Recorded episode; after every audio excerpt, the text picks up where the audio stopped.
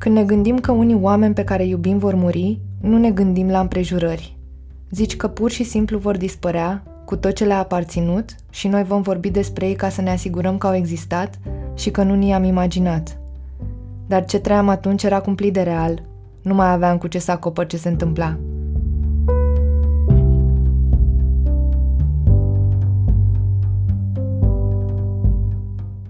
Bine ai venit la Dor Audio, podcastul cu povești din Dor, citite de autori sau de jurnaliști din redacție.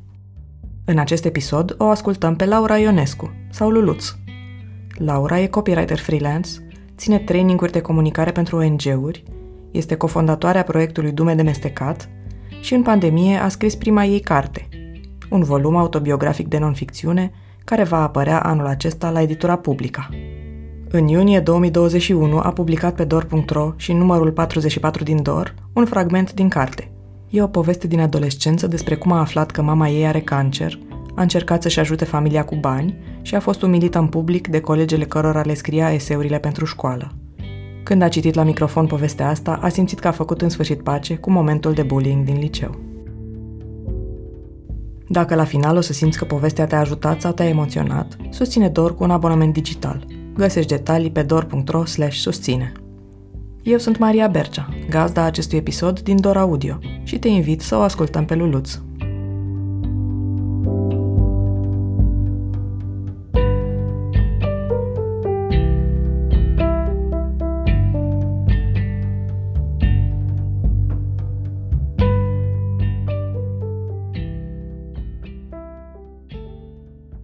Sunt zile pe care știi că ți le vei aminti pentru totdeauna.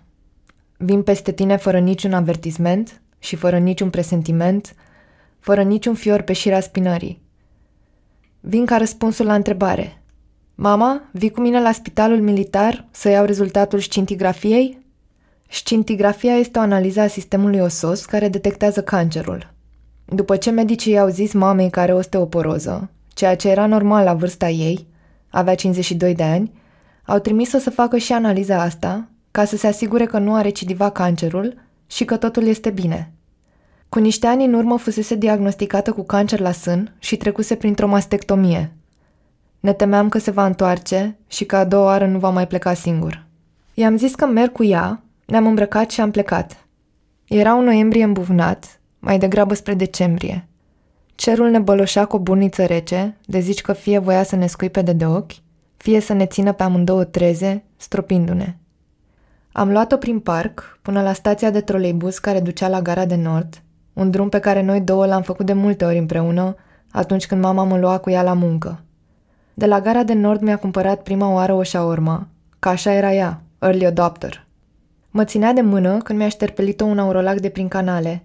Într-o figură demnă de karate kid, mama i-a tras o geantă peste ochi. Apoi a revenit asupra sentimentelor și mi-a zis că probabil îi era foame de a ajuns să fure fix o șaurma de la un copil. Mi-a dat-o pe a ei. În drumul către stație nu ne-am zis mare lucru. Simțeam că m-a luat cu ea ca pe un talisman care să-i poarte noroc și speram să fiu în stare să livrez rezultate. Un diagnostic care să ne permită să trăim mai mult așa cum o făceam. Fericiți, în pofida sărăciei, schimbărilor politice sau politicii care nu se schimba deloc, a luptelor cu statul, a ciondănelilor noastre. Mi-a zis doar că merg prea repede, că e greu să țină pasul cu mine și m-a rugat să încetinesc, iar eu am auzit roata întorcându-se. Când eram mică, ea era cea care mă tăra după ea ca să nu întârzi la școală, de ajungeam în clasă gâfâind ca după maraton. Îngrijorarea de atunci mi-a mâncat din memorie tot drumul cu troleibuzul până la spital. Nici nu mai știu cum am ajuns acolo, dar știu cum arăta holul. Am rămas pe o bancă albă de lemn, afară, în timp ce mama a intrat, cu geanta și cu punga ei de plastic plină de acte medicale, în cabinetul doctorului. Voiam să fiu puternică pentru ea și mă străduiam să cred că orice ar fi, o să fie bine. Cum mă îmbărbăteam în gând pe banca aia, am simțit cum se ridică în mine valul ăla cald de lacrimi de printre coaste, prin gât și nas. N-am reușit să mă pun în fața propriilor gânduri și am început să plâng. Plângeam pentru că mi imaginam viața fără mama, Redevenisem copilul paralizat care se gândea la ziua în care mama lui nu o să mai fie, copilul care făcea pe el în pat. Acum plângeam pe o bancă de spital, iar ea era în cabinet, la o secundă de viață și una de moarte. Când ne gândim că unii oameni pe care iubim vor muri, nu ne gândim la împrejurări. Zici că pur și simplu vor dispărea cu tot ce le-a aparținut și noi vom vorbi despre ei ca să ne asigurăm că au existat și că nu ni-am imaginat. Dar ce trăiam atunci era cumplit de real. Nu mai aveam cu ce să acopăr ce se întâmpla. Nu era nicio lecție de viață acolo, nu era nicio poezie, era un cabinet medical în care oamenii intrau și ieșeau, triați pe tabere între vii și morți. Așteptarea a durat o veșnicie în care m-am străduit să mă controlez și n-am reușit, în care ceilalți doi oameni din încăpere m-au ignorat pentru că oricum nu aveau ce să-mi facă, în care mi-am adus aminte cum mama stătuse cu mine în spital, așteptând, iar acum eram eu aia care făcea asta. M-au sugrumat regretele, că nu o iubisem suficient de mult, că îi făceam viața grea cu poveștile mele de dragoste de pe la școală și cu chiulurile mele, că mă răsteam și eram lipsită de răbdare cu ea. Am ajuns să înțeleg și fenomenul de combustie spontană a oamenilor. Plângeam și nu eliberam nimic, doar acumulam energie, mă ardea în piept de parcă urma să izbucnesc ca o flacără hârjonită cu prea multă benzină. Dacă m-aș fi aruncat de pe o clădire, oricum mă simțeam de parcă pic, aș fi explodat la contact cu solul. Când mama a ieșit din cabinet, i-am privit atent fața ca să depistez semnele unui diagnostic de recidivă. Însă ea zâmbea. S-a apropiat de mine, eu pe bancă, ea în picioare și mi-a pus capul pe burta ei. Am auzit liniștea din care veneam și eu. Mi-am îngheat părul. Hai măi, mamă, nu mai plânge ca un bleguț. Uite, sunt bine, totul o să fie bine. Hai acasă, să-i zicem și lui tactu. Am plecat de la spital, am mers la un rodipet. Mama și-a luat un pachet de polmol albastru și și-a aprins o țigară. Mie mi-a luat un bravo, probabil sperând că învăț despre sex din reviste și nu în viața reală. Îmi venea să-i cer o țigară, dar m-am abținut. Urma să o fur mai târziu din pachetul ei și să o fumez noaptea pe geam, cum făceam mereu. Am ajuns acasă și viața a revenit la normal. Eu am continuat cu școala, iar ea a continuat să lucreze de acasă. În ultimul an, era 2006, mama reușise să-și facă propria firmă de contabilitate. Avea un singur client, un magazin mai mare de primilitari, dar era convinsă că la e doar începutul și că va face rost de mai mulți clienți pe parcurs. Nu se grăbea nicăieri. Avea o viață întreagă în față. Eu mai ajutam la notele de intrare-recepție și transformat facturi fizice în facturi digitale, treabă pentru care îmi dădea bani de buzunar. La un moment dat, n-am mai avut nevoie de mine, pentru că era deșteaptă și fără sprijinul copilului care rupea internetul în două. După ce a căutat pe ne câteva zile, mama a vorbit cu unii care vindeau un soft de gestiune contabilă și l-a cumpărat de la ei, ca să-și facă viața ușoară. Early adopter, după cum ziceam. Am făcut Crăciunul împreună ca întotdeauna. Mama a avut grijă să creeze din nou un belșug și să se agite prin casă cu sarmale, fripturi, salată de băf, șprițuri, aperitive, brânză cu mărar. Nu ne-a lipsit nimic. Am mâncat, am băut și ne-am culcat rotilați și veseli. Pe 1 ianuarie am făcut ce făceam mereu. Ne-am uitat la maratonul de Tom și Jerry de pe Cartoon Network. În fața televizorului, vârsta noastră se amesteca și deveneam toți trei, mama, tata, eu, un fel de frați. Râdeam și mâncam în pat și beam tot în pat și apoi ne culcam la loc, tot trotilați și veseli, după o zi în care Tom nu reușise să-l prindă pe Jerry. Așa fusese și povestea familiei noastre. Răul ne alergase și ne întinsese tot felul de capcane, dar noi fuseseră mai deștepți.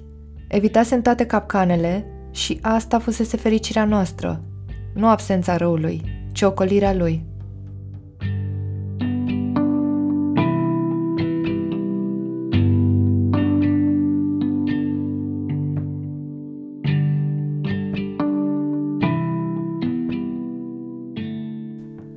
Lunile următoare, mama a continuat să slăbească. Ținea cură de prin vară și era veselă că slăbește, pentru că asta însemna mai puțină presiune pe oasele ei care sufereau de osteoporoză. Obosea din ce în ce mai repede, așa că ținea după ea un scaun de plastic, de la de grădină, pe care se așeza ca să-și tragă sufletul. Scaunul ăla era ca o cârjă, mereu după ea. Tot cam pe atunci m-a rugat să vin din nou cu ea cât făcea cobaltoterapie, o procedură care îi ajuta oasele, iar eu am așteptat-o în curtea spitalului, sub copaci care se întreceau în nuanțe de verde. Când am ajuns acasă, după același drum cu troleibuzul, mi-am dat seama că de data asta, spre deosebire de prima oară când am mers la spital, mama a vrut să stea jos fiindcă nu mai putea sta în picioare. Acasă am văzut-o pe tronul ei din plastic alb, scaunul ăla, în sufragerie, și după nu am mai putut să nu o văd. Sunt momente în care adevărul îți intră în ochi ca un ciob iar ăsta a fost unul dintre ele. Mama nu era mai bine. În ultimele luni, starea ei se deteriorase. Nu mai era sprintenă și nu se mai agita la fel de mult. Slăbea prea mult, prea dintr-o dată. Scaunul ăla alb de plastic o urmărea peste tot, orice ar fi făcut. Era în sufragerie, pe covor. Era în bucătărie, lângă masă. Era în curte, lângă celelalte scaune, acolo unde era locul de fapt. Ea continua să ne gătească, se implica în curățenie, dar delega mai mult. Nu era bine.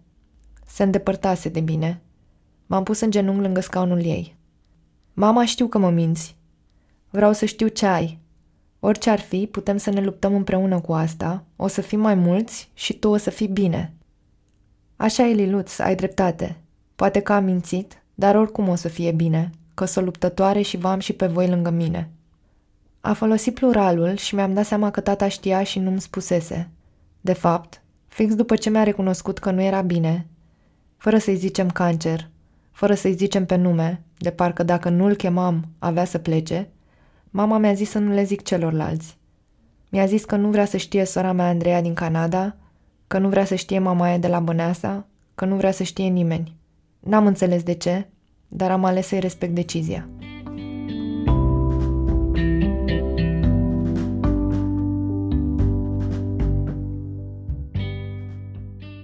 După ce am aflat adevărul, m-am mobilizat.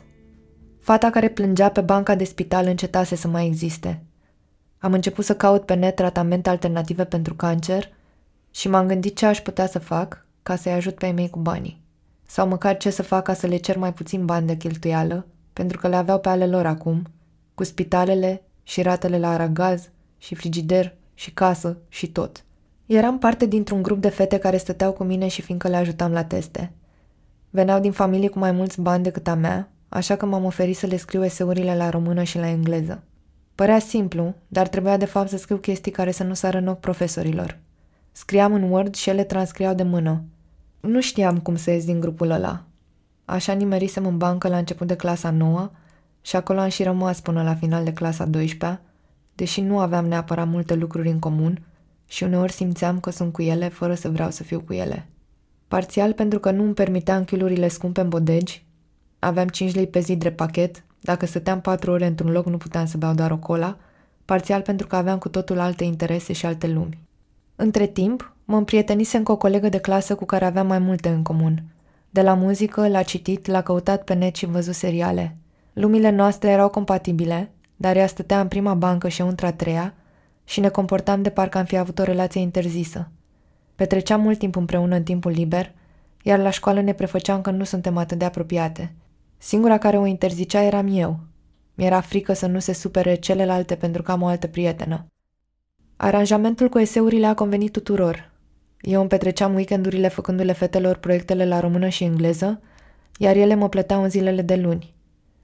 Urma să împlinesc 17 ani în martie și mama mi-a dat ceva bani ca să-mi fac ziua. A insistat să am o viață de adolescent normal, deși ce trăiam noi numai normal nu era. Mi-am făcut rapid niște calcule și m-am hotărât că din grupul cu fetele cărora le făceam meseurile, o să le chem doar pe două la ziua mea.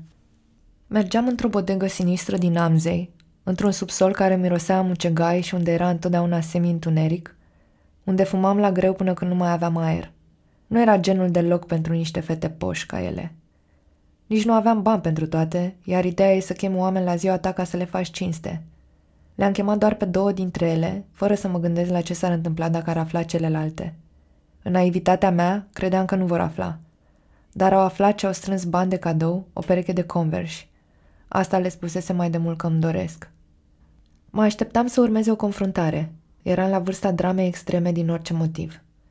Cineva mi-a scris că le-a văzut într-un alt liceu, la Caragiale, unde trebuia să fiu și eu ca să particip la o conferință de tineri.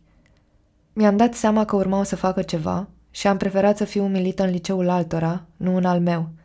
Măcar acolo nu mă știa lumea. Am lăsat-o pe prietena mea din prima bancă în drum și m-am dus să le înfrunt. E ciudat să te duci să-ți o iei, să știi că orice ai face, n-ai cum să eviți asta.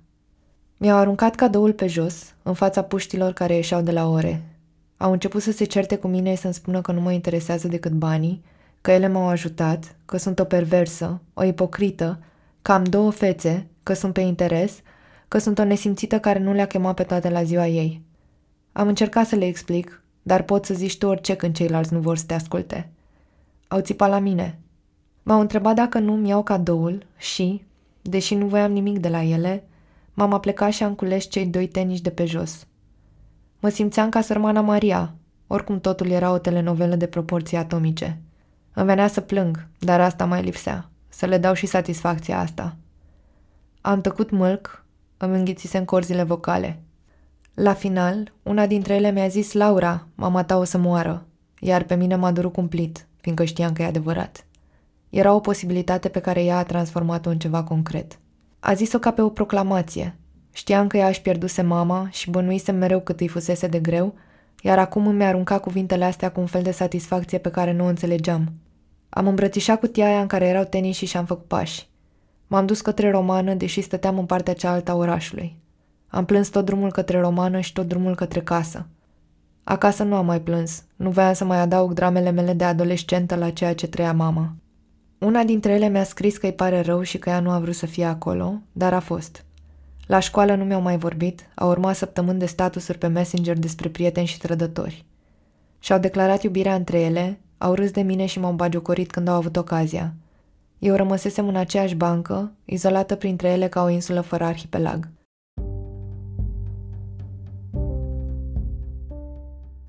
Când ele nu mi-au mai vorbit, mi-a vorbit Dumnezeu. De fapt, mai bine spus, eu i-am vorbit lui, pentru că el n-a răspuns. Laura, mama ta o să moară, îmi șoptea perna atunci când mă băgam în pat, iar eu plângeam pe ascuns până când adormeam. Mama era dincolo. Nu voiam să-mi audă frica, ci curajul. Le aveam pe ambele din plin și nu mai încăpeau în mine. Voiam să o salvez pe mama, dar nu știam de unde să încep. Dacă fericirea fusese capacitatea noastră de a nu ne lăsa prinși de rău, acum răul se așternea peste noi ca o furtună de nisip.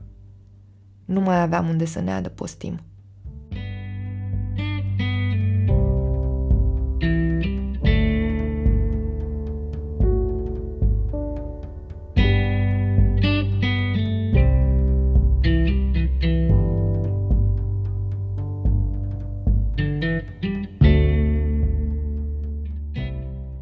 Mulțumesc că ne-ai ascultat!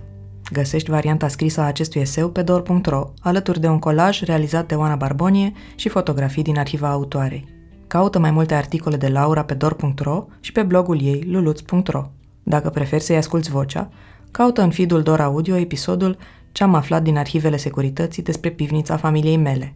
Poți să scrii Laurei pe Instagram la arond luluț. Dacă povestea pe care ai ascultat-o te-a ajutat să înțelegi mai bine lumea în care trăiești, poți să susții DOR cu un abonament digital. Găsești detalii pe dor.ro susține. Poți asculta peste 40 de episoade din DOR Audio pe Spotify, Apple Podcasts, Transistor.fm și în orice aplicație de podcasturi. Dacă ai gânduri despre aceste povești sau despre experiența de ascultare, scrie-ne la dorarond.dor.ro.